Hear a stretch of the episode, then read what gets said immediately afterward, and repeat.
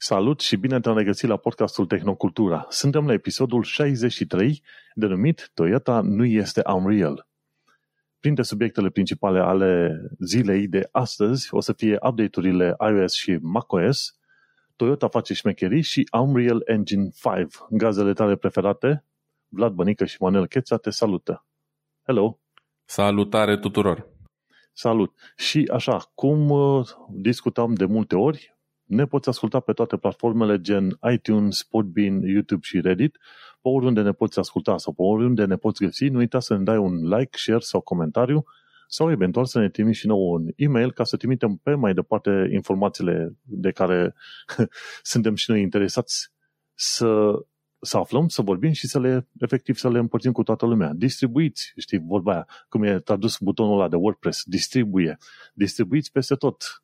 E liber, e gratis Așa că, de ce nu, pe oriunde ascultați, nu uitați să ne dați un up, un thumbs up, un cookie, o floricică, orice, în așa fel încât să ajungă podcastul ăsta la cât mai mulți oameni. Și acum, Vlad, ce da. te-ai lăudat în ultima săptămână că ai făcut? Ce te lauzi că ai făcut în ultima săptămână? Uh, Ceva... Da, în ultima săptămână, nici nu știu, a trecut atât de repede, sincer să fiu încât n-am idee ce am făcut în ultima săptămână din punct de vedere tehnocultural, uh, nu foarte multe. Uite, am primit, uh, a venit Moș Crăciun la mine cu un pick-up nou, cu un, turntable, un turntable nou. Uh, nu știu dacă am vorbit în podcast, ne-am mai vorbit despre faptul că eu sunt așa un pic cu muzica, cu pick-up-urile și cu chestii de genul ăsta. Și uh, aveam un pick-up uh, nu cel mai grozav din lume și mi-am dorit foarte mult unul din ăsta automat, direct drive, M-am uitat, am căutat enorm, extrem de mult, variante, nu știam ce să fac, dacă să-mi iau ceva la mâna a doua, dacă să-mi iau ceva nou. Uh, am fost cât pe aici să fac o nebunie și să-mi iau unul de un buget pe care nu, nu, nu mi-l permit neapărat în perioada asta, dar m-am răzgândit la timp și după săptămâni de căutări la modul că în ultima săptămână, cel puțin până în weekend, pe undeva visam pick-up-uri noaptea, am, da, da. am găsit ceva ce îmi doream cu adevărat. E vorba de un uh, Dual CS626 Dual e o firmă nemțească din Schwarzwald, din, uh, de un care, neagră. Exact, care făcea uh, scule hi-fi prin anii 60, 70, 80. După aia, încet, încet, uh, au trebuit să uh, se facă frate cu dracu și au uh, trecut de la uh, turntable-uri și echipament audio de mare precizie la chinezării branduite cu, uh, cu logo-ul lor și acum încet, încet uh, au așa un reviriment, încearcă să revină la gloria de odinioară cu produse hi-fi. Modelul ăsta pe care l-am eu e făcut pe undeva prin 79 sau 80, uh, ușor recondiționat și arată incredibil de fain, are o estetică foarte mișto, e complet automat, apeși un buton, brațul merge la disc, rulează și așa mai departe și cam uh, cu el mi-am ocupat uh, timpul în ultima perioadă pick-up-ul vechi o să-l fac cadou și acum mai am de cumpărat pentru ăsta un preamplificator, pentru că pick-up-urile, mai ales astea clasice, au nevoie de un, am mai vorbit cred că despre asta, un preamplificator care domolește frecvențele înalte și le amplifică pe cele joase. Pentru că curba frecvențelor pe un disc de vinil arată cam așa și el le aduce la normal. Știi? Na. Și acum sunt în căutări de un preamplificator decent, la un preț bun, am găsit ceva la mâna a doua, tot la mâna a doua ca și pick-up-ul ăsta. Ce e fain la pick-up-ul ăsta și în general la toate pick-up-urile dual, mai ales aici în Germania, sunt ca niște mașini din aceeași perioadă, anii 80-90. Efectiv găsești orice piesă de schimb pentru ele, sunt super servisabile, sunt în, în rând cu, uh, cu filozofia right to repair, ca să zic așa, și absolut orice se strică la ele poate fi reparat. Deci nu trebuie niciodată să le arunci, știi? E, e curios ce aflu. A, asta înseamnă că germanii sunt interesați de viniluri? Ascultă oh, da. așa de mult? Ascultă, există o comunitate și mai ales culele astea dual au, au niște fani fanatici, ca să zic așa, aici în Germania, pentru că e o parte din istoria lor hi-fi și sunt destul de mulți pasionați. E și un forum, am tot căutat pe forumul ăsta în ultima perioadă o grămadă de informații. Nu e cel mai popular model, dar uh, e din gama de medie spre vârf uh, în perioada respectivă. Uh, modelele cu 5-10 ani mai vechi ca ăsta sunt mult mai căutate și mai apreciate dar mie îmi place mult mai mult estetica asta. O să-ți trimit așa niște poze, poate o să scriu un articol pe Tehnocultura despre el după sărbători, pentru că deja îl iubesc. Mm. Cam asta am făcut eu săptămâna asta. Mă, uite, vezi, e bun. Eu n-am făcut nimic mare lucru special, în afară de munca mea de IT, dar uh, care ar fi destul de plictisitoare dacă încep să o povestesc în podcast. Însă, guess what? Am reușit să văd uh, Dune pe Amazon Prime. Și cum ți s-a părut? Mă, Ideea este că, păi nu așa, ca imagine, ca ce vrei tu pe acolo, dar mă, nu s-a întâmplat nimic. În două ore și jumătate nu s-a întâmplat aproape nimic. Da, așa e. Și eram puțin cam mirat pentru că s-a terminat uh, chiar atunci când au ajuns ăștia la orașul la subteran, Sici, sau cum se zice, lăcașul da, la subteran, când, uh, când de fapt mai puteau fi mult mai multe acțiuni ca prima carte se termină ceva mult mai încolo. Adică Știi care e chestia? Uh, ți-am zis, eu am prima ediție de la, uh, în română de la Nemira, de prin anii 90, și acolo primul volum, Dunu simplu, e împărțit în două. Și cumva Aha. filmul se termină exact unde se termină prima parte a cărții. Eu acum citesc cartea și mai am 10 pagini și termin prima parte a cărții și fix acum au ajuns uh, uh, Paul cu, cu maică s-a lăsat ăla și mai sunt 10 pagini din prima parte, știi? Deci e cam în, cam în rând cu filmul, dar într-adevăr, nu știu, poate ai avut și tu aceeași părere, eu am avut-o și asta o să mă facă să mai văd odată filmul. Um, e recomandat să citești mai întâi cartea. Nu știu mm-hmm. dacă asta e și părerea ta. Pentru că eu nu citisem cartea înainte și anumite chestii nu sunt explicate în film care sunt în carte. Și da. nu prea înțelegi de unde vin. Și când citești cartea, de exemplu, îți dai seama că a lipsit o secțiune destul de importantă în care au avut ăștia invitați la masă. Exact. Și erau foarte multe discuții pe acolo și erau cât pe să iasă un război la masă. Și, am și fost, una din uh, cele mai importante părți din carte, de fapt. Aș putea zice, destul de importantă, mai ales că se discută puțin din limbajul asta cu degetele, cu mâinile se prezintă, ok, atacă, nu atacă, oprește-te, da. pregătește-te de război. Am mai fost alte secțiune care au scos-o afară, cea în care au stat, uh, uh, la un moment dat erau să își piardă bagajele, știi, când au a ajuns da. bagajul lor pe sub nisip, aia n-a fost pe acolo. Exact, când și traversează aia, deșertul, Paul trecut, cu... Da, exact, cu mai să. Și a mai fost o altă secțiune când se lupta cu respectivul, acum mai am uitat numele, când a fost prima, prima luptă reală a lui Paul, la fel uh, erau niște bucățele pierdute, mm-hmm. dar în principiu să știi că a respectat, filmul a respectat cartea și bineînțeles n-a explicat prea multe, inclusiv uh, au, uh, au scos anumite scene gen în care Paul vorbea cu învățătoarea Ben Gesserit, adică profesoara da. mamei lui. Știi, exact. și acolo mai, erau mai multe sec- secvențe care au lipsit din film. Dar, în fine, ideea este că e impresionant așa ca grafică și ce au reușit să facă. Într-adevăr, nu se întâmplă multe pentru că probabil nici în carte nu se întâmplă foarte multe. Cumva mă așteptam ca în film să vezi mai multe lucruri să se întâmple, că poți să pui accentul în film pe anumite chestiuni care nu sunt prezentate complet în carte. Da. Dar da. mi-a plăcut. Aș mai vedea filmul nu sunt sigur, probabil aș mai vedea. Ideea este că, în mod sigur, nu aveai nevoie de două ore și jumătate, ok? nu aveai nevoie de două ore și jumătate da, să da. întinzi coarda în halul ăsta. A fost un pic dar... prea lălăit, asta a fost și impresia mea. Se putea da. concentra și putea să fie mai mult spre acțiune, așa e un pic mai pe, nu știu, un stil dramatic din ăsta, mut aproape. Sunt părți destul de lungi în care se vorbește puțin, mi se pare. Și e doar sunet, sunet, da. sunet în fine, cineva care e cu adevărat cinema, cinemafil, cinematofil, cum îi zice, uh, ar putea să, să dea o părere ceva mai vizată. Eu cum mă uit la filmele astea Marvel, îți dai seama, nu sunt în uh, spectrul ăla de om foarte învățat. Mi-a plăcut, nu cred că m-aș mai uita, dar uh, măcar la o primă vedere merge văzut. Cine nu a văzut, măcar să se uite și ar fi fain să și citească primul, măcar prima carte să fie citită ca să se explice anumite concepte. O să mă uit la următoarele părți, da. Părerea mea că o să, dacă urmărește modul în care au fost scrise cărțile, cred că mai avem încă vreo șase părți de Dune. La cum lălăie filmele poți să faci totul ori doi. Da. Și atunci o să fie șase părți, trei părți, patru părți, ceva de genul ăsta. O să mă mai uit. Îmi place. Au, au uh, prezentat destul de bine Topters, acele elicoptere cu aripi foarte mișto. Deci, nu, da. mi-a, mi-a plăcut, mi-a plăcut. Și e interesantă viziunea lui Frank Herbert, îți dai seama, peste 10.000 de ani, oamenii ăia încă se bat cu săbii. Și nu te poți bate oricum cu săbile, că atunci când ajungi în zona scutului, trebuie să încetinești viteza sabii ca să poți să-l împungi pe dușman, știi? Deci, da. chestiuni interesante pe acolo. Oricum, uh, mi-a plăcut, a fost o perspectivă faină și e, are, a respectat oarecum cartea, știi? Adică în proporție foarte mare. Nu multe da. firme fac treaba asta, să știi. Da. Și din punctul ăsta de vedere, Dune primește de la mine notă mare, nu foarte mare, dar notă mare, oricum. Și clar o să mă mai uit.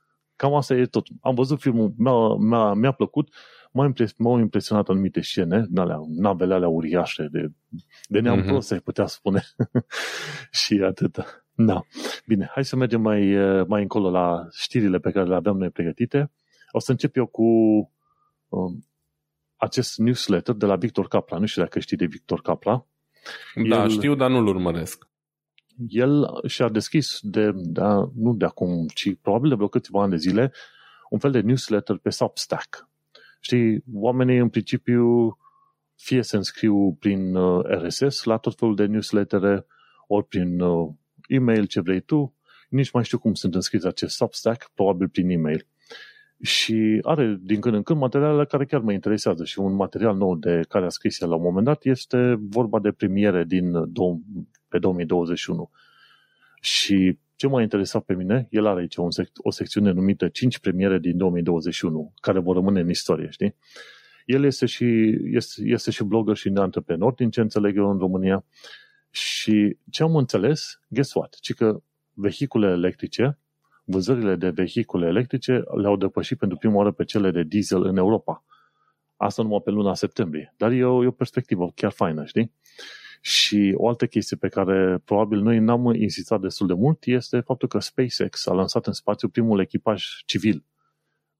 Adică cu adevărat turiști civili, dar uh, de capul lor. Toți nu știu dacă... Scuză-mă că te întrerup. Nu sunt primii civili. Stai nu, nu, să, stai. să ajung. Nu sunt nu. primii civili. Cunosc că știu despre ce vrei să zici, nu asta vreau să zic, dar vreau doar să zic că cred că am mai menționat aici la podcast. E vorba de Inspiration 4 despre care s-a făcut un documentar pe Netflix și dacă nu da, l-ai da. văzut, ți-l recomand. Da, da, mi-ai recomandat atunci. Da. Uh, da, înseamnă că am accentat, accentuat destul de bine atunci.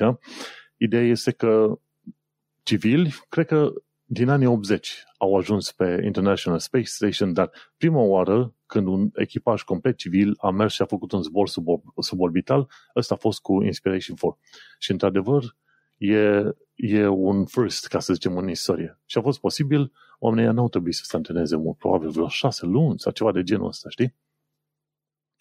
Ce da, m-a mai interesat, a fost o, fain. o altă chestie, faptul că Pandora unul dintre cele mai mari branduri de bijuterii, creează o colecție de diamante create în laborator. Mă, și mi se pare o chestie foarte interesantă. Deci, cumva, chestia asta mi-a ieșit în evidență mai mult decât orice altceva. Și n-am știut. Și ci că colecția Pandora Brilliance a debutat în Marea Britanie și nu știam și ci că prin 2022 o să fie și în alte piețe. Și au zis uh, ăștia că decizia este justificată de protecția mediului și etica economică. Dar e foarte interesant foarte, nu este așa de, chiar așa de ușor să creezi diamante chiar în laborator și uite că până la urmă s-ar putea să creezi chiar mai complexe și mai interesante diamante, în materie de diamante, zic, decât alea pe care le iei din pământ. Și o direcție în care se merge și o direcție potrivită, ca să zic așa. Pe lângă astea mai este, ce știu, sandwich ăla cu carne artificială și făcută în laborator, de care eu sunt fascinat și abia aștept să apară în Londra, știi? Dar până acolo ajungem la Pandora Brilliance. Cine vrea diamante, uite, poate să ia diamante făcute în laborator și cel mai probabil o să fie toată lumea mulțumită de ele, așa, ca să nu mai zic. Și astea sunt uh, o serie dintre premierele lui 2021. Știi, adevărul e că noi n-am făcut un episod în care să zicem ce ni s-a părut noi extraordinar pe 2021 și care rămâne ca primă, primă chestie în istorie. Dar uh, eu cred că am una. Eu cred că aș putea pomeni de experimentul făcut de ăștia de la University of Washington, unde au creat un algoritm să vadă pe după colț, știi? Ăla cu laserul care am zis eu. Și eu cred că e o premieră să vezi într-adevăr după colț, doar uh, ai un laser probabil în infraroșu, sau poate chiar era laser verde, nu eram sigur, și pe baza fotonilor reflectați de de pe peretele respectiv, tu vedeai pe după colț, din reflexie. Dacă e cineva după colț și cum se, uh, cum se mișcau lucrurile în încăperea respectivă. Cred că ăla e un first. Au mai existat chestii de genul ăla, dar pentru mine, în 2021, ăla l-aș numi un first. De seama, să gândesc sisteme care văd după colț, efectiv. Știi? Deci, efectiv, bați SF-ul. Uită-te la tot felul de filme, Star Wars, Star Trek, ce vrei tu, niciunul dintre sisteme nu zice, a, păi stai că deschidem detectorul de care vede după colț. Și ăla mi s-a părut, cred că pe 2021, ăla mi s-a părut cel mai tare, cea mai tare chestie. Nu știu în cazul tău, ce ți s-a părut cel mai tare? Um, ce pot să zic? Sunt destul de multe. A fost într-adevăr un an de premiere. Uh, treaba cu vehiculele electrice probabil e destul de majoră pentru că ne afectează cumva pe toți. Um, și treaba cu diamante sintetice e interesantă, dar aia na, e mai puțin, uh, să zicem așa, extinsă pentru toată populația. În schimb, ce e interesant din punctul ăla de vedere e că țin minte de acum vreo, nu știu, poate sunt 5 sau 10 ani când auzisem prima oară de faptul că diamantele sintetice vor fi integrate în bijuterii și se vorbea așa cu un snobism din ăla, nu o să aibă niciodată la fel de multă valoare ca diamantele extrase, chiar dacă sunt, să zicem, uh, practic identice la nivel molecular și așa mai departe. Și uite că da. acum forțați de împrejurări um, au așa o, uh, un avânt uh, major chestia asta. În rest, ce să zic, sunt premiere se întâmplă an de an, ca să zic așa.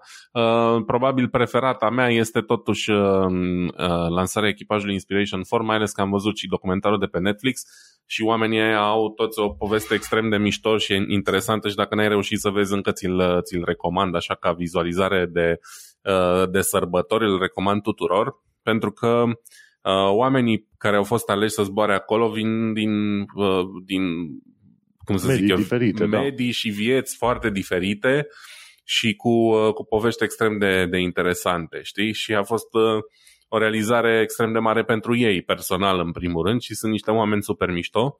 Uh, plus că toată chestia a fost caritabilă și da, probabil că genul ăsta de, de lucruri ar trebui să se întâmple mai des din punctul meu de vedere. Adică acțiuni caritabile în stilul ăsta. Chiar dacă mă, pare așa un pic randoman. Eu stau să mă gândesc acum tot legat de zbor cu, în spațiu cosmic. Vreau să văd când, când misiunea Artemis de la NASA ajunge într-adevăr pe lună. Deci ar trebui când? 2025, 2028, pe acolo? Pe nu, chiar mai devreme. Era inițial propusă pentru 2023 sau 2024. Acum cu pandemia s-ar putea ca lucrurile să se fi schimbat un pic. Dar uh, în orice caz ar trebui să se întâmple, hai să zicem, cu indulgență în următorii 10 ani, dacă nu se întâmplă ceva între timp. Tu dai seama, o să prindem, o să prindem epoca în care oamenii se duc din nou pe lună, dar de data asta și stau acolo. Guess da. What? Mie mi se pare în continuare că le ia prea mult. Adică dacă în anii 60 a fost atât de simplu durata de, de acum pentru a face aceeași chestie, mi se pare mult prea mare. Înțeleg că sunt foarte, foarte multe lucruri la mijloc, dar poate nu sunt eu extrem de răbdător, știi? Păi nici eu nu sunt răbdător, că sau să mă gândesc, dacă stai să te uiți la nivelul tehnologic, da, din ultimii 40-50 de ani de zile, noi în momentul de față puteam avea, bineînțeles, orașe pe lună. Chiar ca mici orașe de cercetare. Puteau exista. Dar, bineînțeles, pentru asta e nevoie și de voință politică și acolo vezi că politicul intră cumva și interferează cu multe planuri pe care le au oamenii, știi? Da. Dar, în principiu, se putea, pentru că dacă stai să te uiți la, ce știu, la modul în care au crescut economiile țărilor, bani ar fi fost. Priorități mai puțin, dar bani ar fi fost. Acum că s-au gândit chinezii să se ducă pe lună și dacă se duc pe lună încep să pună steaguri peste tot, au zis așa, voi o să pierdem bucăți bune din lună, hai să ne grăbim și noi, înțelegi? au, au avut nevoie efectiv de foc să fie pus sub scaunele lor ca să-și dea seama că cumva, cred că luna e din nou un, o prioritate. Și așa că, din nou, va fi împărțeala cu, pe lună și în spațiu cosmic. Știi că prin anii 50-60 au făcut acel tratat al spațiului cosmic, în care se spune că tot ce e în afara Pământului trebuie folosit în scop de științific. E o minciună foarte mare și cred că nici ei n-au crezut când au scris treaba aia. Pentru că pe măsură ce o să ajungă tot mai multe țări pe lună, fiecare o să se bată pe, pe un teren anume. Și, și nu o să primele... fie pe chestii științifice. Și primele arme spațiale deja se testează, adică despre ce vorbim, știi? Știi? Și atunci gândește-te că, să zicem, în 10 ani de zile o să vedem prima misiune permanentă pe lună și probabil în 20-30 de ani de zile am putea vedea cât, primele câteva stații de cercetare și dacă nu chiar mai departe pe lună, înțelegi? 30 de ani de zile, mai trăim atâta, nu știu. Vedem. Ideea să este sperăm. că suntem, suntem pe drum și abia aștept să, să prindem ziua și epoca aia în care, într-adevăr, vedem că s-au dus din nou oamenii pe lună. Atunci, când începi să locuiești pe un alt corp, uh, începi să te gândești că, într-adevăr, omenirea este dincolo de planeta Pământ, știi? Și interplanetară, ca să zicem. Sau aproape interplanetară, da? Da. Mai vedem. Hai să mergem la, la știrea ta. Ai niște Bun. update-uri.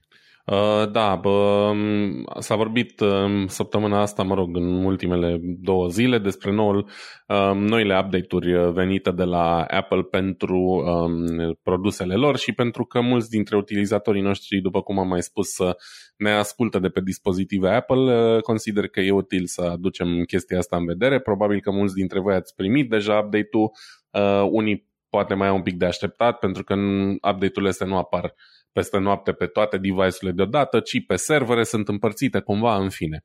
Um, ideea e că vorbim de update-uri la, uh, ma, nu pot zic majore, sunt niște versiuni majore, că vorbim de um, uh, macOS Monterey, îmi cer scuze, macOS Monterey 12.1 uh, pentru uh, laptopuri și pentru computerele Apple, un uh, update substanțial care um, repară numeroase baguri și aduce câteva funcții noi.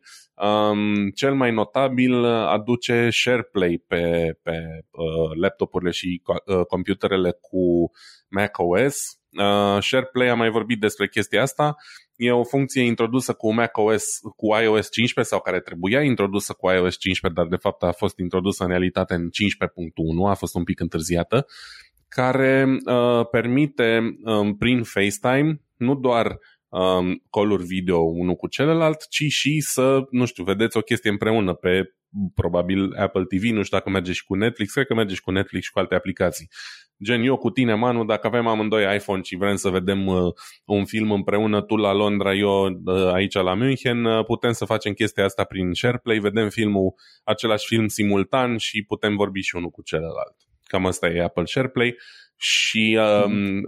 Cu macOS Monterey 12.1 e disponibil și pe computerele Apple. Uh, alte funcții interesante, um, o uh, secțiune de memories uh, redesenată în aplicația Photos. Memories asta cumva îți creează așa niște colaje de amintiri în, uh, din pozele tale, o chestie pe care eu n-am folosit-o sincer niciodată, dar probabil că alții pun preț pe chestia asta. Uh, um, și suport pentru um, noul plan de uh, noul abonament Apple uh, Music care se numește Apple Music Voice. Nu știam despre ce e vorba, m-am documentat așa un pic.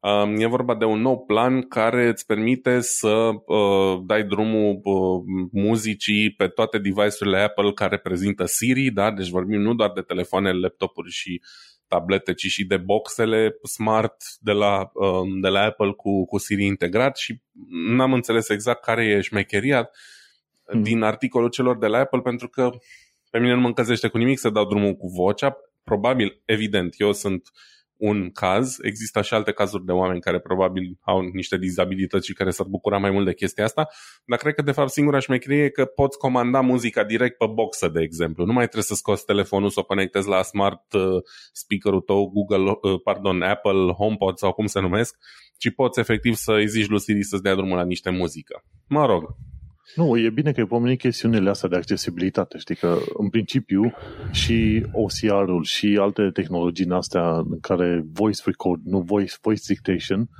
au apărut în urma faptului că există persoane cu dizabilități care, de exemplu, nu își pot folosi mâinile, sunt în uh, căruți cu latine, ce vrei tu pe acolo. Da, și de um, acolo, astea au, au un trecut din asta legat de accesibilitatea pentru persoane cu dizabilități. Absolut, e un lucru foarte bun și Apple uh, chiar pune mare preț pe, pe, accesi- pe accesibilitate, chiar fac uh, uh, cam de la început mișcări mari în direcția asta. Um, ca să continuăm așa cu uh, funcții interesante din uh, macOS Monterey, uh, ce să mai fie, niște chestii de siguranță în ceea ce privește controlul parental um, și cam atâta, ceva modificări în, în TV App, nu sunt, cam astea sunt modificările cele mai importante.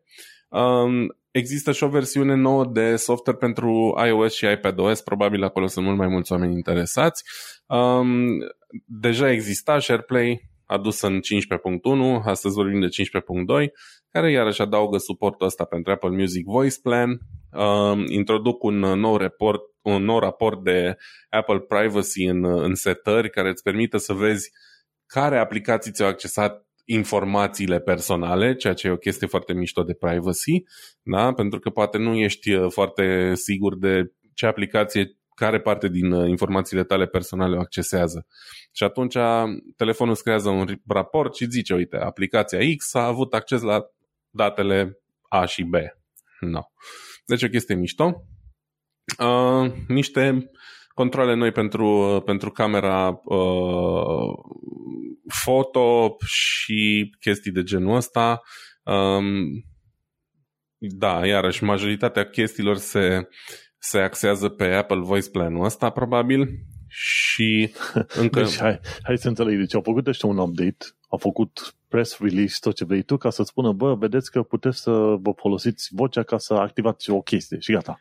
E, nu doar asta, dar asta e cumva mai, marele highlight. Uh, au mai reparat niște baguri, um, iarăși vorbim de chestii minore, da? lucruri destul de mărunte. Uh, treaba cu privacy reports e o chestie care pentru mine e importantă, nu e, nu e ceva neapărat uh, minor, dar iarăși ceva îmbunătățiri, ceva tweak la modul în care uh, controlezi setele parentale, uh, ceva îmbunătățiri la, la Siri. Ei zic aici expanded guidance nu știu ce înseamnă chestia asta, știi? Probabil niște filtre mai bune și așa mai departe.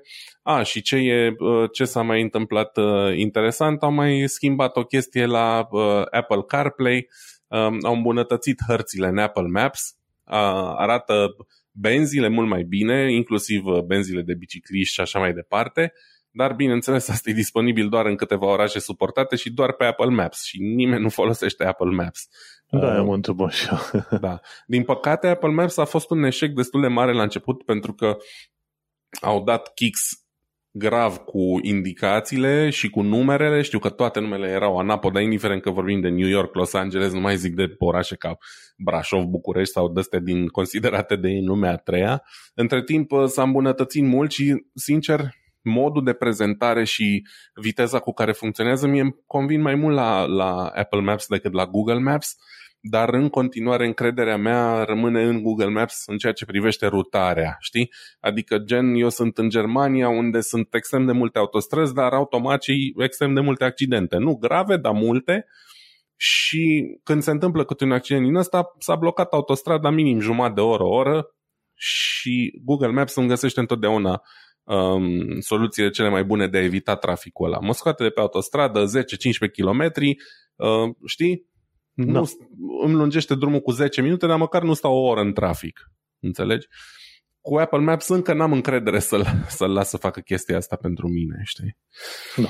Dar, din nou, modificări um, de bază sunt chestia asta cu Apple Music Voice Plan menționată la toate, apoi um, uh, iarăși important um, raportul ăsta de, pentru aplicații.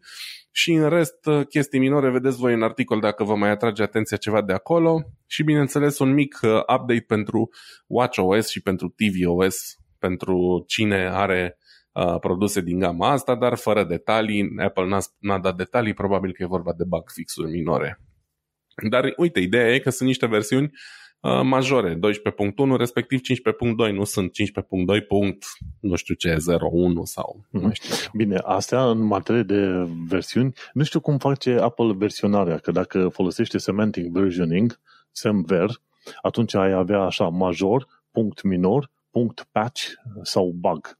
Știi? Și atunci da, ai da, avea ceva 15.2, de, 15, de la 15.1 până la 15.2 ar fi versiune minoră major ar fi dacă 15 îl schimb cu 16. Dar nu știu dacă ei folosesc sistemul ăla de, version, de da. versionare a softului. Așa folosesc. Alții. Eu, mă, eu când zic versiuni majore mă refer tocmai la chestia asta că e un 15.1, nu e un 15.1 punct nu știu ce. Da, pentru bug Nu da. știu lingo ăsta de, de, versiona, de versionare atât de bine, dar înțelegi tu ce vreau să zic. Mm-hmm. E SEMVER, așa îi zice, Semantic Versioning și așa îi zice. E major, that minor, that patch, cam așa zice major, minor mm, și baguri, paceri. Uh, hai să mergem pe mai departe la o chestie care m-a bucurat de curând și am urmărit-o în bună parte de la Eurogamer, ci că e un demo joc numit Matrix Awakens pe engine-ul Unreal Engine 5. Nu știu dacă ai reușit să vezi, dacă nu, uită-te să vezi ce mișto e. Deci grafica aia e incredibilă și e un mini-joc făcut acolo numit Matrix Awakens. Ăștia de la Eurogamer joc jocul, joacă acel joc și sunt chiar impresionați. Acolo, fiind Matrix Awakens, când intri în oameni cu mașina sau te plimbi tu, vezi că oamenii încep să dispară în linii de cod și pe aia reapară puțin mai încolo, știi? În segmente când te uiți în filmulețul respectiv. Și, mă, arată extraordinar de bun. Știi că noi discutam mai de mult despre Unreal Engine și ce, ce chestii interesante au, ci că au un Nanite, o metodă prin care își prezintă geografie extraordinar de bună, ge- geometrie, pardon, geografie, adică extraordinar de multe detalii, miliarde de detalii în, în fiecare imagine, aveau versiunea numită Lumen, mod în care un fel de ray tracing, dar gândit de cei de la Unreal Engine, și mai, mai avea o chestie interesantă. Ideea este că Nanite îmi, îmi seamănă foarte mult cu o tehnologie pe, despre care au zis prin 2013, în care puteau să facă un fel de grafică cu un număr infinit de elemente. Și sunt șanse foarte mari că ăștia de la Unreal să fi cumpărat firma aia sau cel puțin să fie licențiat modul în care construiesc oamenii Era ceva, nu știu, Atomic Scale graphics sau ceva de genul ăsta. Și este foarte probabil că Nanite este chiar, chiar succesorul tehnologiei respective. Știu că arătau cu niște detalii extraordinar de mari și zicea că nu consumă foarte mult în materie de procesare. Și e incredibil ce au obținut ăștia cu Unreal Engine 5. În momentul de față, jocurile sunt pe Unreal Engine, cred că 4 sau 3. 4 majoritate, 5, Pe 5, pe 5 încă nu avem nimic. Și dacă te uiți în filmulețul ăsta de prezentare de la Eurogamer, mă, grafica arată extraordinar. Deci când te plimbi de colo-colo, grafică, detaliile în sine, mașini, de exemplu, cum arată textura pe străzi, luminile, umbrele, e absolut incredibil. Adică te, te uiți la lucrurile alea și zici că ești chiar într-un film, efectiv, într-un film.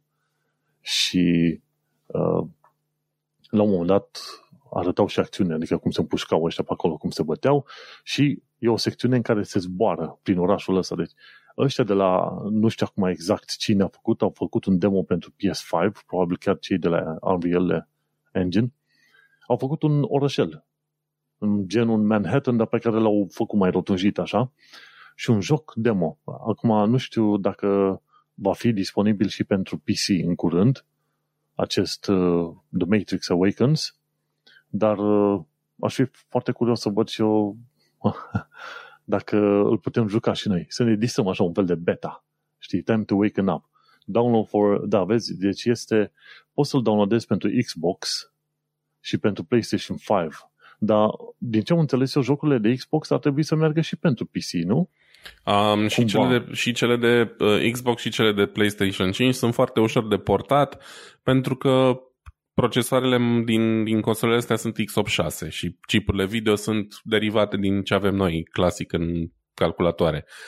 E vorba dacă ei își doresc sau nu să facă chestia asta, dar mm. e foarte posibil și chiar cu destul de mare ușurință. Că, de exemplu, mă trimite către ăștia de la login.lab.com pe Microsoft dacă vreau să downloadez asta pentru Xbox Series X și S dar ar fi chiar culmea să nu fie și pentru, să nu fie și pentru asta, cum îi zice, e, uh, pentru PC. Ca de obicei, lucrurile bune sau interesante apar mai întâi pe consolă și după aia uh-huh. la un moment dat or să apară și pe PC, probabil. Deci când te uiți în tot felul de scene din asta în Unreal, se vede unde au lăsat ăștia praf, uh, ce știu, ziare aruncate, hai hui, uh, și uite, hai, du-mă acolo, mă, mă, că vreau să văd ceva, nu arată. Uh, și umbre și ceață și tot ce vrei tu pe acolo.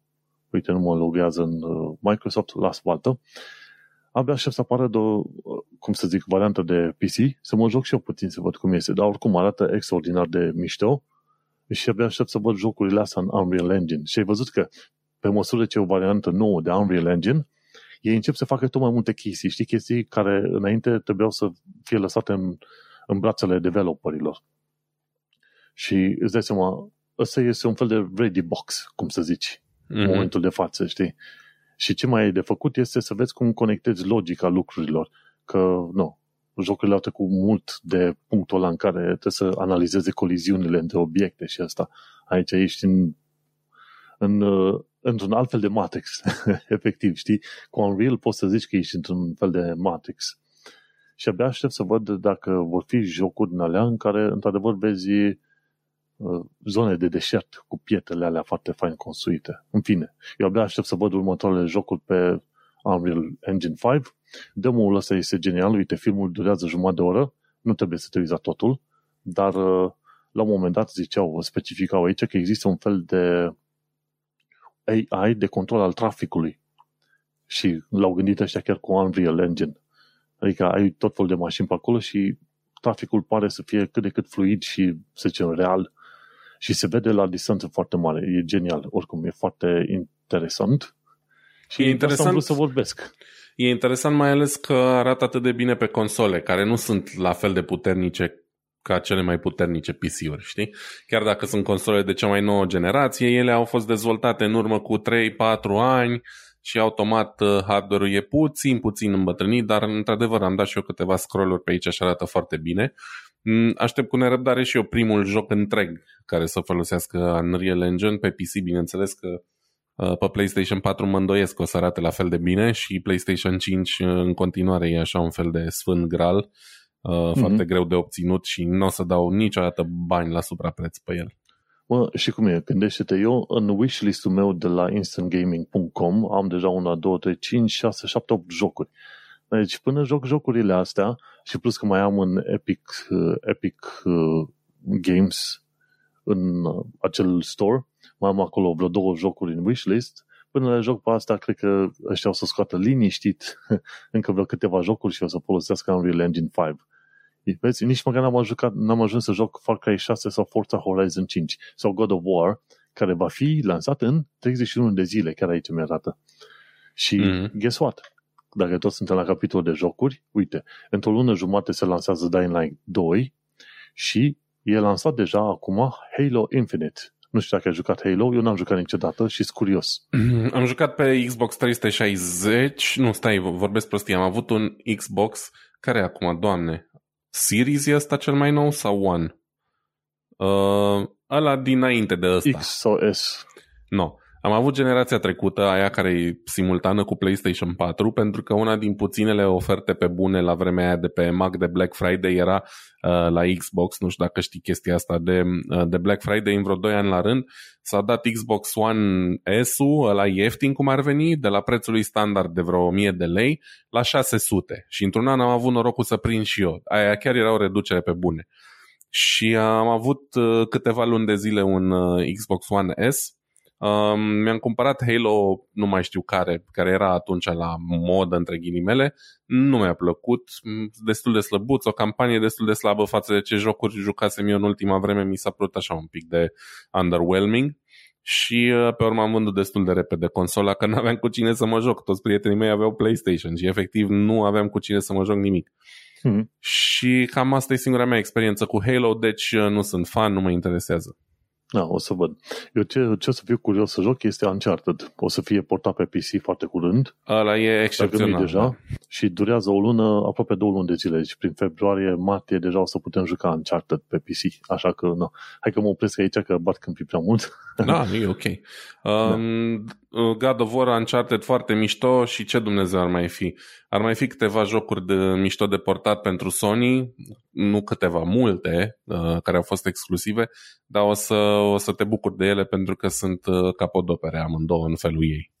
Uh, bun, Mergem la știrea ta de la Moderna. Hai să mergem mai departe. În știri The Verge, da, dacă tot vorbim de uh, tehnologie, să nu uităm că și vaccinurile sunt într-un fel uh, tehnologie, nu trebuie să aibă neapărat LED-uri și uh, procesoare integrate, chestiile ca să um, fie um, demonstrații tehnologice. Un vaccin, mai ales astea moderne cu mRNA, sunt la fel de importante pentru tehnocultură, să zicem așa.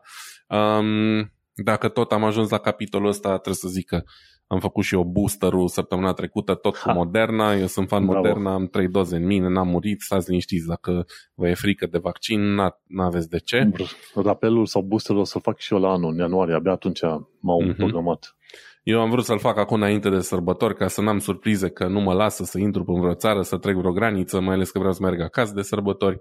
În fine, trecem peste asta. Ideea e că uh, vaccinurile astea cu uh, RNA mesager sunt cumva au, cum să zic eu, au intrat în, uh, în ochiul public uh, datorită sau din cauza pandemiei COVID-19 pentru că vaccinurile astea considerate cele mai bune și anume Moderna și Pfizer-BioNTech au fost uh, uh, făcute pe baza acestei tehnologii, dar ea nu e neapărat cea mai nouă tehnologie. Are minim 10 ani de teste și de studii, doar că acum a fost prima oară când s-a băgat cu adevărat bani în chestia asta și automat dezvoltarea uh, a prins uh, viteză foarte mare. Um, asta le-a permis celor de la Moderna și probabil și celor de la BioNTech să studieze posibilitatea uh, unor vaccinuri mRNA și pe alte tipuri de virusuri și unul dintre ele um, a fost virusul gripei sezoniere, da? uh, care e tot un coronavirus, gripa sezonieră și cumva ar avea destul de multe în comun cu COVID-19, dar uite că nu are suficient de multe în comun și din păcate e așa un fel de eșec um, pentru vaccinurile mRNA cei de la Moderna zic că nu este suficient de, efect, de eficient virusul ăsta, adică e cam la fel de eficient cu virusurile, cu antivirus, scuze, cu vaccinurile tradiționale. Vezi, din virusuri am dat în antivirusuri, dar la oameni antivirusul se numește vaccin. Um, și vaccinurile antigripale sunt undeva între 40 și 60% eficiente, da? Deci Uh, pentru cei care încă sunt sceptici, vaccinurile anticovid sunt până la 90% eficiente, vaccinurile de gripă sezonieră mm-hmm. sunt doar 40-60% eficiente.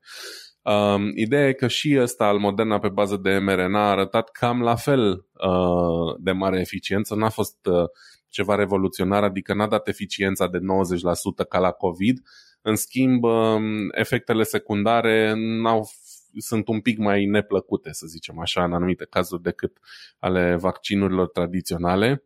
Și asta înseamnă că, din păcate, probabil nu o să avem prea curând un vaccin mRNA pentru uh, gripa comună. Pentru că, evident, dacă efectele sunt aceleași, dar uh, efectele secundare sunt uh, mai, uh, mai greu de tolerat sau mai neplăcute, nu se va, se va folosi chestia asta. Mie îmi pare rău pentru că și eu mă gândeam așa, nefiind nici pe departe vreun biochimist sau ceva, dar mă gândeam, bă, dacă sunt atât de eficiente împotriva COVID-19, de ce n-ar funcționa și pe alte coronavirusuri? E bine, uite că deși par similare, nu sunt, știi? Și mm-hmm. atunci corpul reacționează diferit și la vaccin și la virus și nu se poate aplica așa universal ca un, ca un panaceu. De mâine încolo avem numai vaccinuri mRNA. Na. Din păcate, o veste nu foarte bună. Dar uh, mergem înainte. Ideea e important, e că chestia pentru care au fost dezvoltate primordial vaccinele astea anticovid încă sunt foarte eficiente și uh, oferă o protecție destul de bună chiar după și după 6, 7, 8 luni. Eu mi-am făcut boosterul iarăși din, pentru că mie nu mi-e frică de vaccinul ăsta și pentru că vreau să fiu cât se poate de protejat și hmm. uh, na, ce să zic. Sper ca pe viitor să nu mai fie totuși nevoie de el. Adică mi-ar plăcea să ajungă să dezvolte unul care e, e suficient să-l faci o singură dată și gata. Mai avem până acolo, gândește-te că probabil o să scăpăm de pandemia asta 2023, 24, 25. Atâta timp cât da. Uh, țările din lume sunt destule țări din lume care n-au suficient de multă vaccinare, ca rata vaccinării, sunt șanse mari să revină.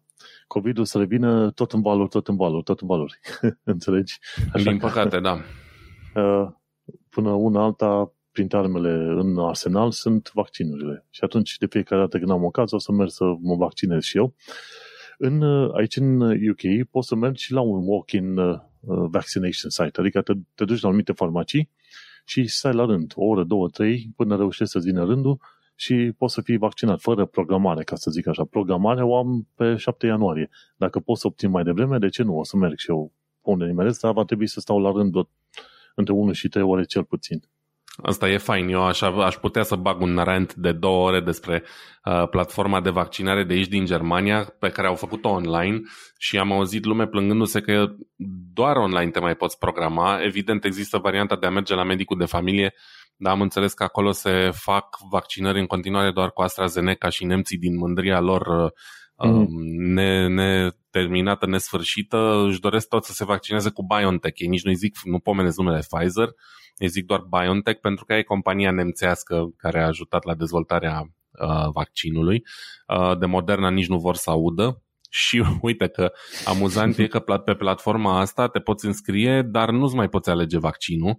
Și în uh, ziua în care am mers eu, se făcea doar cu Moderna, indiferent dacă erai la booster sau la prima sau la a doua doză, se vaccina totul cu Moderna. Uh, bine, la a doua doză, evident, uh-huh. îți făcea cu vaccinul cu care ai făcut prima, dar dacă erai la prima doză sau la booster, doar Moderna, nu puteai să-ți alegi. Pentru că expiră dozele de Moderna cumpărate, știi? Și nu da. mai sunt doze de, de Pfizer, BioNTech și mi-a zis că o să faceți cu Moderna. Zic, perfect, asta am și doream. Um, dar alții sunt așa, strâmbă din nas pe aici, nu prea le convine. Și rantul meu e legat de faptul că pe platformă, în momentul în care îți bagi, vrei să-ți alegi o dată să te înscrii, nu ai posibilitatea asta. Tu poți să zici care e prima zi în care ai fi disponibil, dacă dimineața sau după masa, și poți să-ți alegi centru de vaccinare de la tine din județ. Iar mm-hmm. apoi vei primi o dată care probabil e cea mai apropiată dată disponibilă, dar nu poți să zici, nu, vreau să văd un calendar și să văd în ce zile e liber. Nu, asta nu există. Primești data aia și poți să zici da sau ba, dacă îți convine sau nu. La fel am pățit și eu, da. Ceea ce e foarte dubios, platforma din România este mult, mult, mult, mult, mult mai bună la capitolul ăsta, stă mult mai bine și cred că vom sta întotdeauna. Acolo ți apare calendarul frumos, poți să-ți alegi centru de vaccinare, data, ora, niciun fel de problemă. Aici ei îți spun, te duci acolo, dacă nu-ți convine, mai încerci o dată, mai dai un refresh uh-huh. și s-ar putea să-ți pice altă zi și altă oră. Chiar așa se întâmplă, știi? Dar din fericire am avut noroc. Inițial mă programasem pentru o zi, am avut alte probleme medicale și n-am putut să ajung și am găsit uh, două zile mai târziu, aproape neașteptat. Credeam că până în ianuarie nu mai pup și aveam de gând să mă vaccinez în uh, concediu acasă în România. Dar s-a rezolvat până la urmă. Bravo! Aici o să încercăm să vedem dacă găsim o zonă în care ne convine și dacă chiar ne convine să stăm câteva ore la rând, vedem. Hai să trecem la următoarea știre pe care o aveam pregătită de la Blipping Computer, ci că Amazon închide Alexa. Și vorbim de alexa.com, de site-ul alexa.com. Și o tonă de oameni, inclusiv blogger, știu de fapt despre ce este vorba când discut de alexa.com, pentru că toată lumea s-a uitat la ranking-urile primite de Alexa și Alexa, mi se pare că într-o vreme făcea, cred că încă mai are tool-ul ăla numit Site Info și după mai era și o altă chestie gen, nu știu, îți verifica chestiuni legate de SEO, și Câți oameni vin, câți oameni pleacă și asta și verifica, cred că pe un milion de website-uri, ceva de genul ăsta.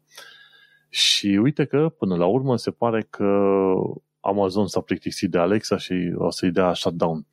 Și nu vreau să discut neapărat de Alexa, că până la urmă am folosit Alexa doar în anumite situații. Dacă avem un ranking cât de cât bun pe Alexa, puteai să-ți vinzi un domeniu pe bani sănătoși. Și era all the rage acum 10 ani de zile, prin 2010, să discute bloggerii între ei, să vadă ce domeniu, ce site au, să vadă cât, câți bani ar putea obține în funcție de rankingul Alexa. Dar acum ce vreau să discut e tocmai faza asta, că există firme mari în Amazon, se duc, cumpără un serviciu ce vrei tu și după un timp îl închid. Și nu sunt singurii care fac așa. Google a făcut la fel, Microsoft a făcut la fel, tot felul de, de firme în astea mari cumpără un anumit serviciu, după care îl închid. Nu știu, mai există Waze, de exemplu. Da, Waze există, Waze cumva funcționează în paralel pentru că are niște funcții pe care că Google Maps nu le are. Înțelesesem că la un moment dat Google a cumpărat Waze și curând va, va închide Waze-ul că, pentru că Google Maps integrează serviciile din Waze în Google Maps deja. Încă știi? nu le-a integrat. Toată treaba cu interactivitatea și cu uh, punctele astea, radare unde, radare unde sunt accidente, unde sunt drumuri în lucru, bla bla bla, ele încă nu există pe Google Maps, ele sunt doar pe Waze. Mm-hmm. Și tot de când am auzit că Google a cumpărat Waze, m-am tot gândit, ok, când o să închide Waze-ul, că la asta te aștepți, știi? Și aici e marea problemă cu firmele astea mari. Măi, cumpără după aia se numește Acquihire, știi, e o versiune din aia în care cumperi firma Au făcut-o să sune mai frumos. Da, cumperi firma ca să, ca eventual să, ca în mod efectiv să angajezi respectivii oameni din firmă, în propria ta firmă, după aia închizi compania respectivă ce mai fost și serviciile alea. Și n-ar fi prima oară, nici ultima oară. Acum nu o să mă urez pe mine să plâng după alexa.com, alții da. Dar uh, e un trend și îl tot vezi firme mari cumpără un serviciu care poate avea succes, poate nu avea succes, Dar uh, era cunoscut și oamenii erau fani. După care, pac, îl vezi că dispare, știi? Și asta e un, uh, e un efect de asta foarte interesant și enervant, ca să zic așa, al, al achizițiilor asta de la firmele mari. Au mai fost cazuri în care s-au cumpărat și toată lumea s-a bucurat de un serviciu și n-a mai mers. De ce n-ar cumpăra, uite de la mine, de ce n-ar cumpăra Google să cumpere Facebook-ul? Mă, poate ar face ceva mai bun. S-au ghesat, știi? N-au atâția bani. Nu, stai, stai. Poate că au atâția bani. Știi cum e? Dar fiindcă Google nu este, nu este deloc bun la a crea rețele sociale, gen, uite, Google Plus, greșeala pe care a făcut-o, eu cred că am, aș avea un sfat. Google să cumpere Facebook, că mai apoi Facebook să eșueze și noi să trecem în era viitoare a social media. Da, e și asta o variantă m-aș bucura în felul ăsta, știi? Dacă tot e vorba ceva să fie cumpărat și închis, uite, poate Google și-ar permite să facă treaba asta. E, nu cred că ar fi lăsați oricum, uite, de exemplu, chiar citeam azi, dar n-am vrut să trec în știrile zilei pentru că m-am săturat să vorbim de știri de astea de business și de cum bogații uh, se ceartă cu alți bogați. Um, s-ar părea că în Statele Unite achiziția uh, ARM de către Nvidia e blocată de FCA sau o, o organizație din asta da, deci da. nu vor să le permită achiziția asta pentru că tot așa consideră că e o practică monopolizantă și nu ar face bine societății civile. Foarte bine. Uite așa, câteodată mai trebuie să, să blochezi anumiți pagini ăștia. Și de-aia ziceam, un mix ce pot avea este, măi, dacă ai un serviciu care îți place, nu te aștepta așa prea tare de el. Caută întotdeauna alternative. Pentru că dacă serviciul ăla e bun, va fi cumpărat de o firmă mare și firma aia mare îl va închide. Așa, gândește-te întotdeauna la alternative. Să te duci tu liniștit și uh, pregătește un fel de exit plan. Că, de exemplu, eu când am vrut să mă mut de pe Yahoo pe Gmail, mai ales când se aflase prin 2016 că Yahoo a avut un breach, o spargere a conturilor destul de mare, adică 100 de milioane de conturi au fost, uh, au ajuns uh, pe forumurile de hacking, mi-a luat în total, în total două luni de zile să să-mi schimb uh, e mail și conturi și tot ce vrei tu pe acolo ca să o scol la capăt și să mă trec pe alt serviciu. Știi? Și atunci cred că ar trebui să ne gândim noi la să ne autoeducăm, să ne culturalizăm tehnologic în ideea că orice fel de serviciu pe care îl folosim trebuie să aibă atașat de el în mintea noastră cumva un fel de exit strategy. Ok, ce se întâmplă dacă vreau să trec de, de pe Gmail să mă duc pe alt serviciu? cât de multă muncă trebuie să depun și cât o să-mi ia. Ce serviciu am și eventual, eventual să iei o foaie și un pic să scrii cu liniuțe, efectiv, serviciile la care trebuie să schimbi, de exemplu, modul de logare și adresa de, de e-mail, efectiv, știi? Gândește-te, să ai mai multe adrese de e-mail, cumva să-ți creezi un fel de, de protecție. Cum mai facem viața de zi cu zi când plătești facturile? Întotdeauna îți mai ții niște bani în cont pentru că poate, poate să apară o problemă sau ceva, știi? Și de aia, ce a făcut Amazon cu închiderea Alexa.com e doar un simptom așa și trebuie să te gândești că efectiv, mai ales pe internet și mai ales pe chestiile free sau așa zise free, nu e nimic niciodată garantat și trebuie să te gândești la niște exit, exit strategies. Cam atât. Hai Bun. să mergem la, la, la știrea ta de la mm. Ars Technica. Mergem la ultima știre pe ziua de azi, um, referitoare la încă o, încă o fentă din asta pe bază de subscripție uh, venită în domeniul automobilelor. Mă știi care e chestia? Niciodată nu m-aș fi gândit că până și automobilele vor ajunge în punctul ăsta în care absolut totul, sau mă rog, momentan nu totul, dar în curând totul va, se va transforma dintr-o funcție pe care o plătești odată și o ai toată durata de viață a mașinii în ceva pe bază de uh, abonament.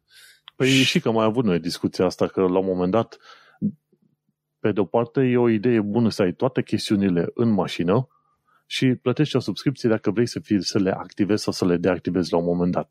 Și discutam de chestia aia, avea și pro, avea și, erau și păreri pro, erau și păreri contra, în funcție de, de, de situație, știi? Da, e, eu sunt uh, de regulă contra modelului ăstuia în general și cu atât mai mult pe mașini, pentru că vezi tu treaba cu uh, să avem tot echipamentul pe mașină și să-ți activezi o opțiune, asta nu înseamnă că echipamentul ăla e gratis până îți activezi tu opțiunea. De fapt, asta e marea problemă din punctul meu de vedere. Tu plătești de la început toate opțiunile de pe mașina aia.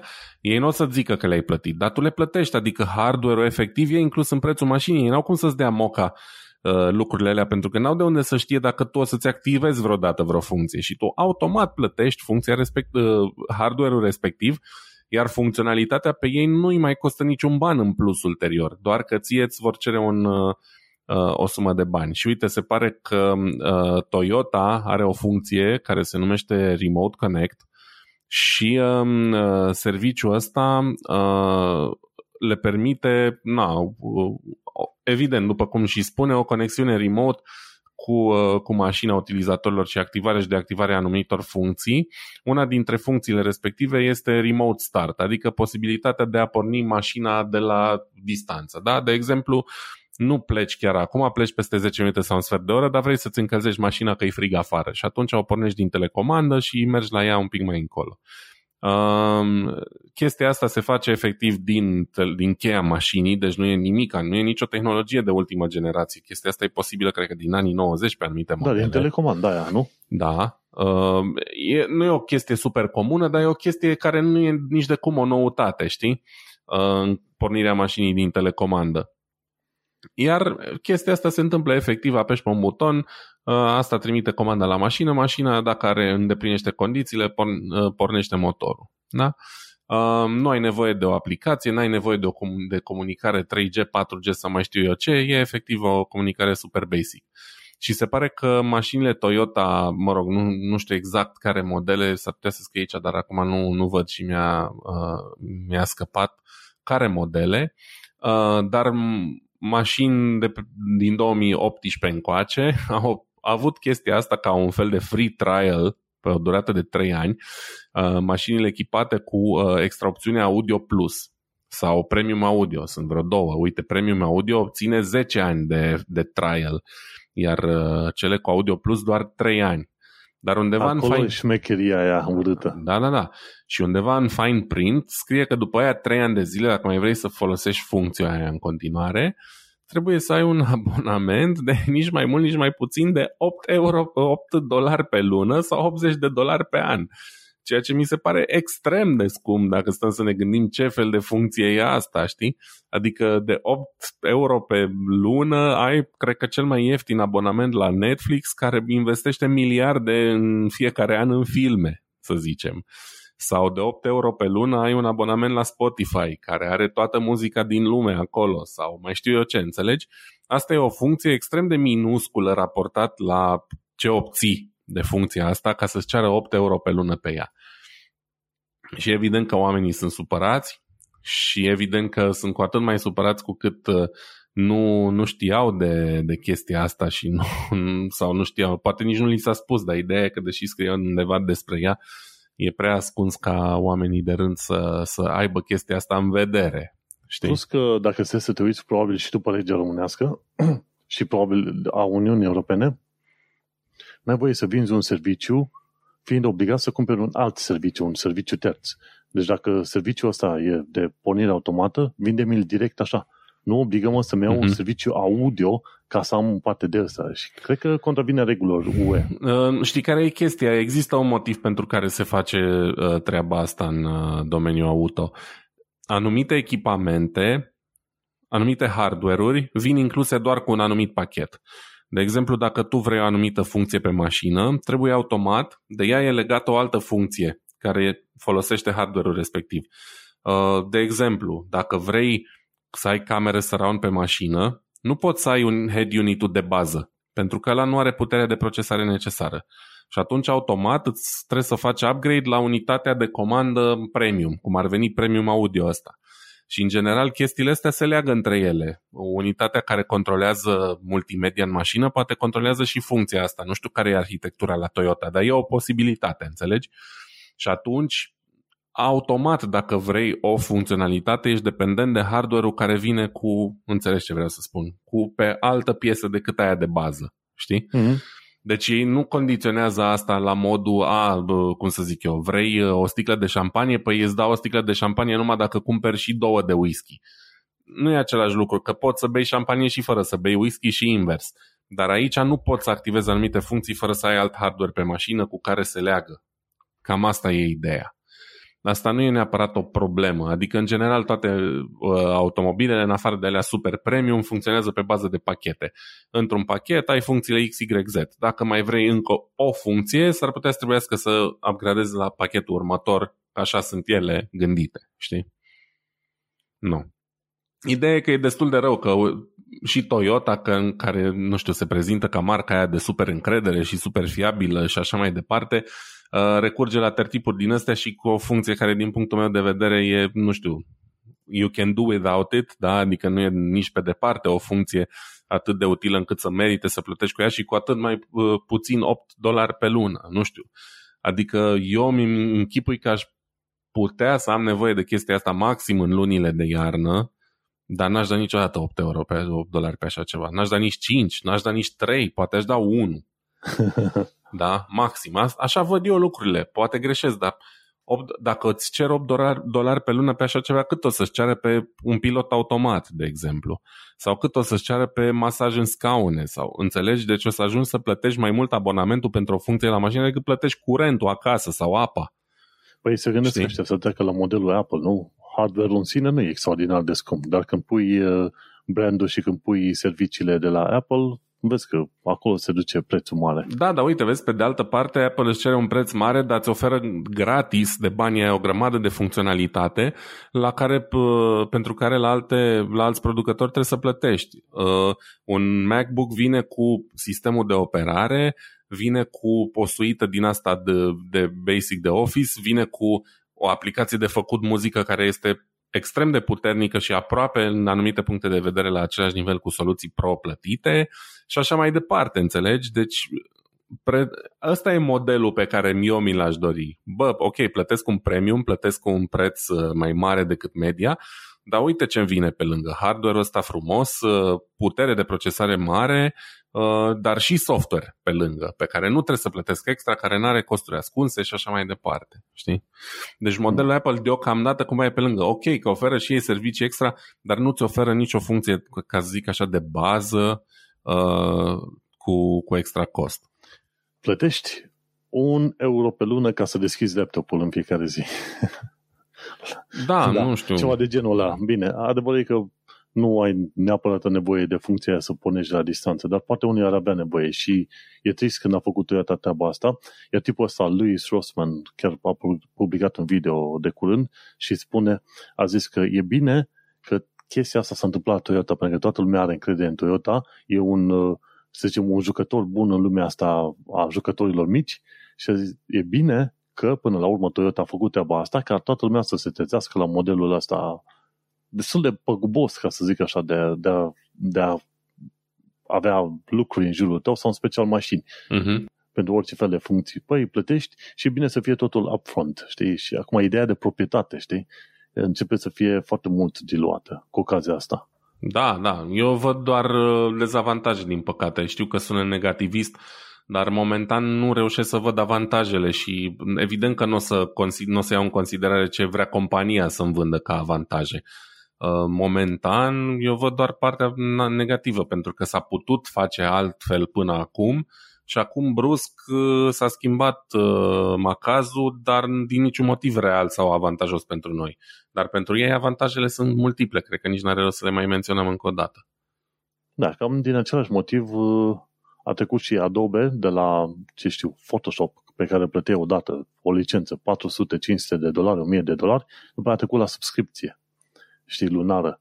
Cam s-au gândit că e, e un ban mai, mai sănătos de mâncat. Așa, da, știi? și ai constant cash flow, da? Intră bani lună de lună, constant, știi câți abonați ai și știi de la cel puțin pe luna viitoare e garantat venitul pe care îl vei avea, pe când, când vorbim de, na, nu știu, buy up front, nu știi dacă luna asta o să vin 10 sau 2000 de bucăți. Da, la vezi, asta e mai mult business-centric și nu e customer-centric, știi? Și asta Absolut. e mica păi, mare problemă. Păi despre asta vorbim, despre asta vorbim. Customer-centric e din ce în ce mai puțin și asta înseamnă doar că noi, cel puțin ăștia din lumea occidentală, o ducem din ce în ce mai bine, ceea ce bravo nouă, dar pe de altă parte ăștia caută noi metode să ne jecmănească, știi?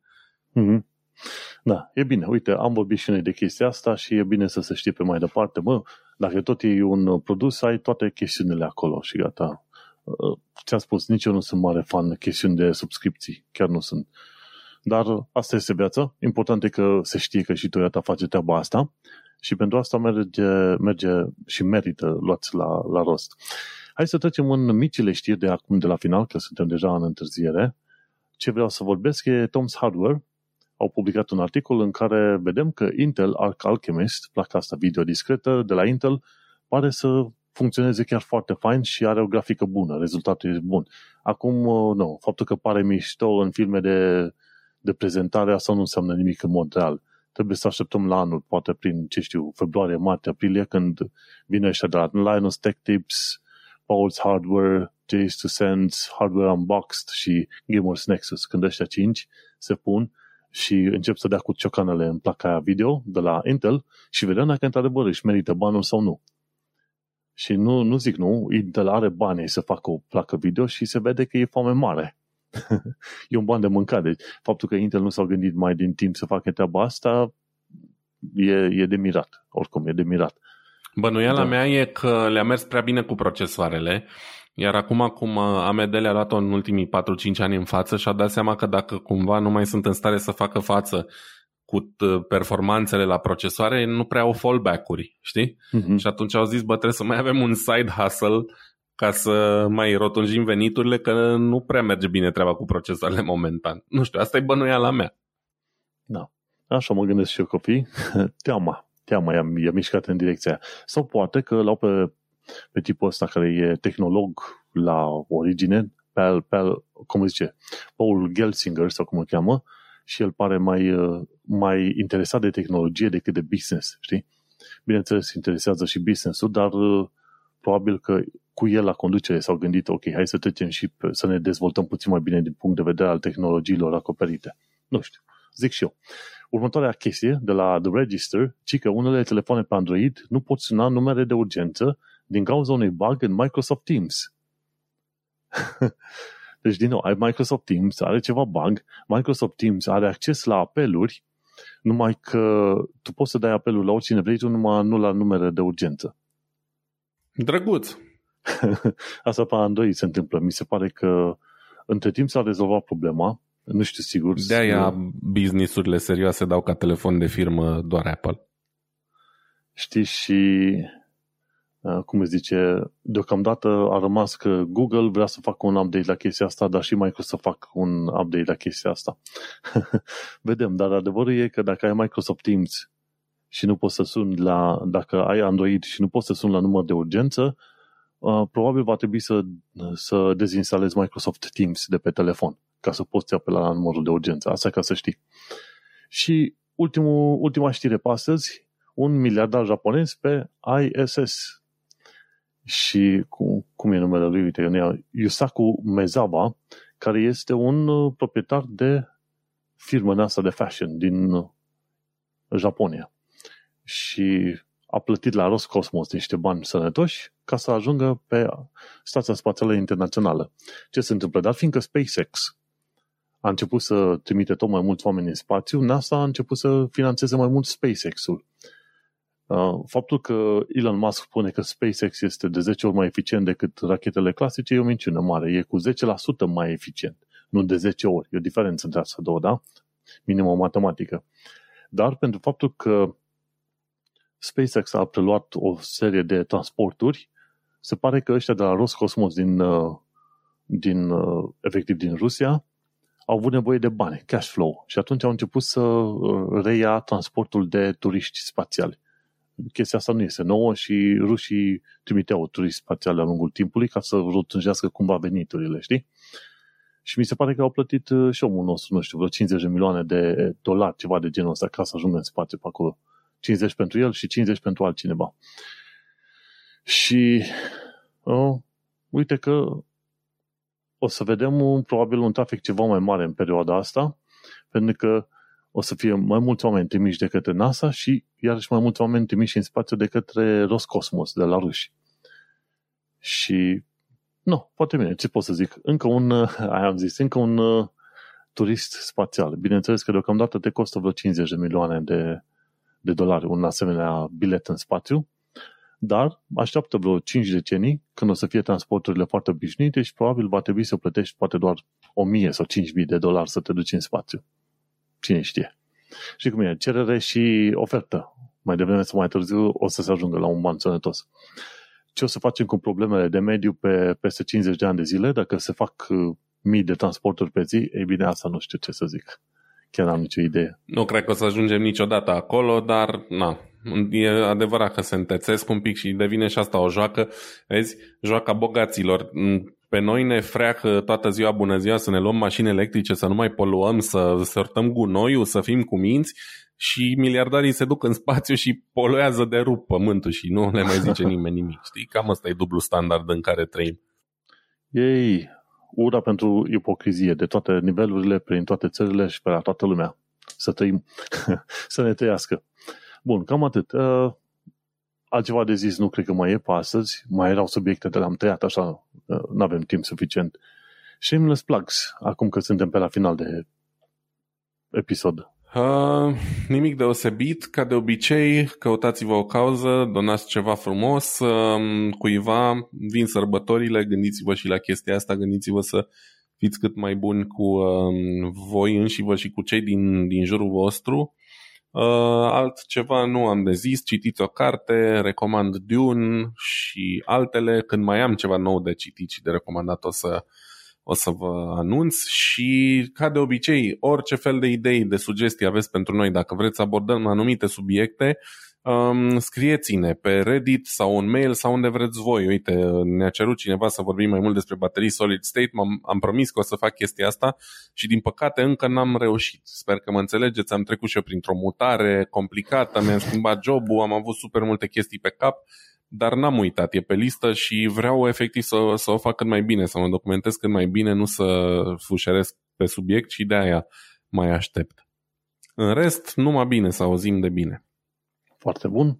În cazul meu, mă găsești pe manelcheța.com, unde am podcastul Un român în Londra, unde îți vorbesc de tot fel de chestiuni legate de imigrație și în special de viața în uh, Londra și în UK. Și cam atât. Pot să spun că am ajuns la finalul episodului numărul 63 din podcastul Tehnocultura, episod pe care l-am denumit Toyota nu este Unreal. Și subiectele principale pe care le-am tratat au fost update-urile de la iOS și macOS, Toyota face șmecherii și Unreal Engine 5 nu. Așa că am cam terminat povestea. Gațele tale te salută. Vlad și Manuel zic papa. Ceau, numai bine!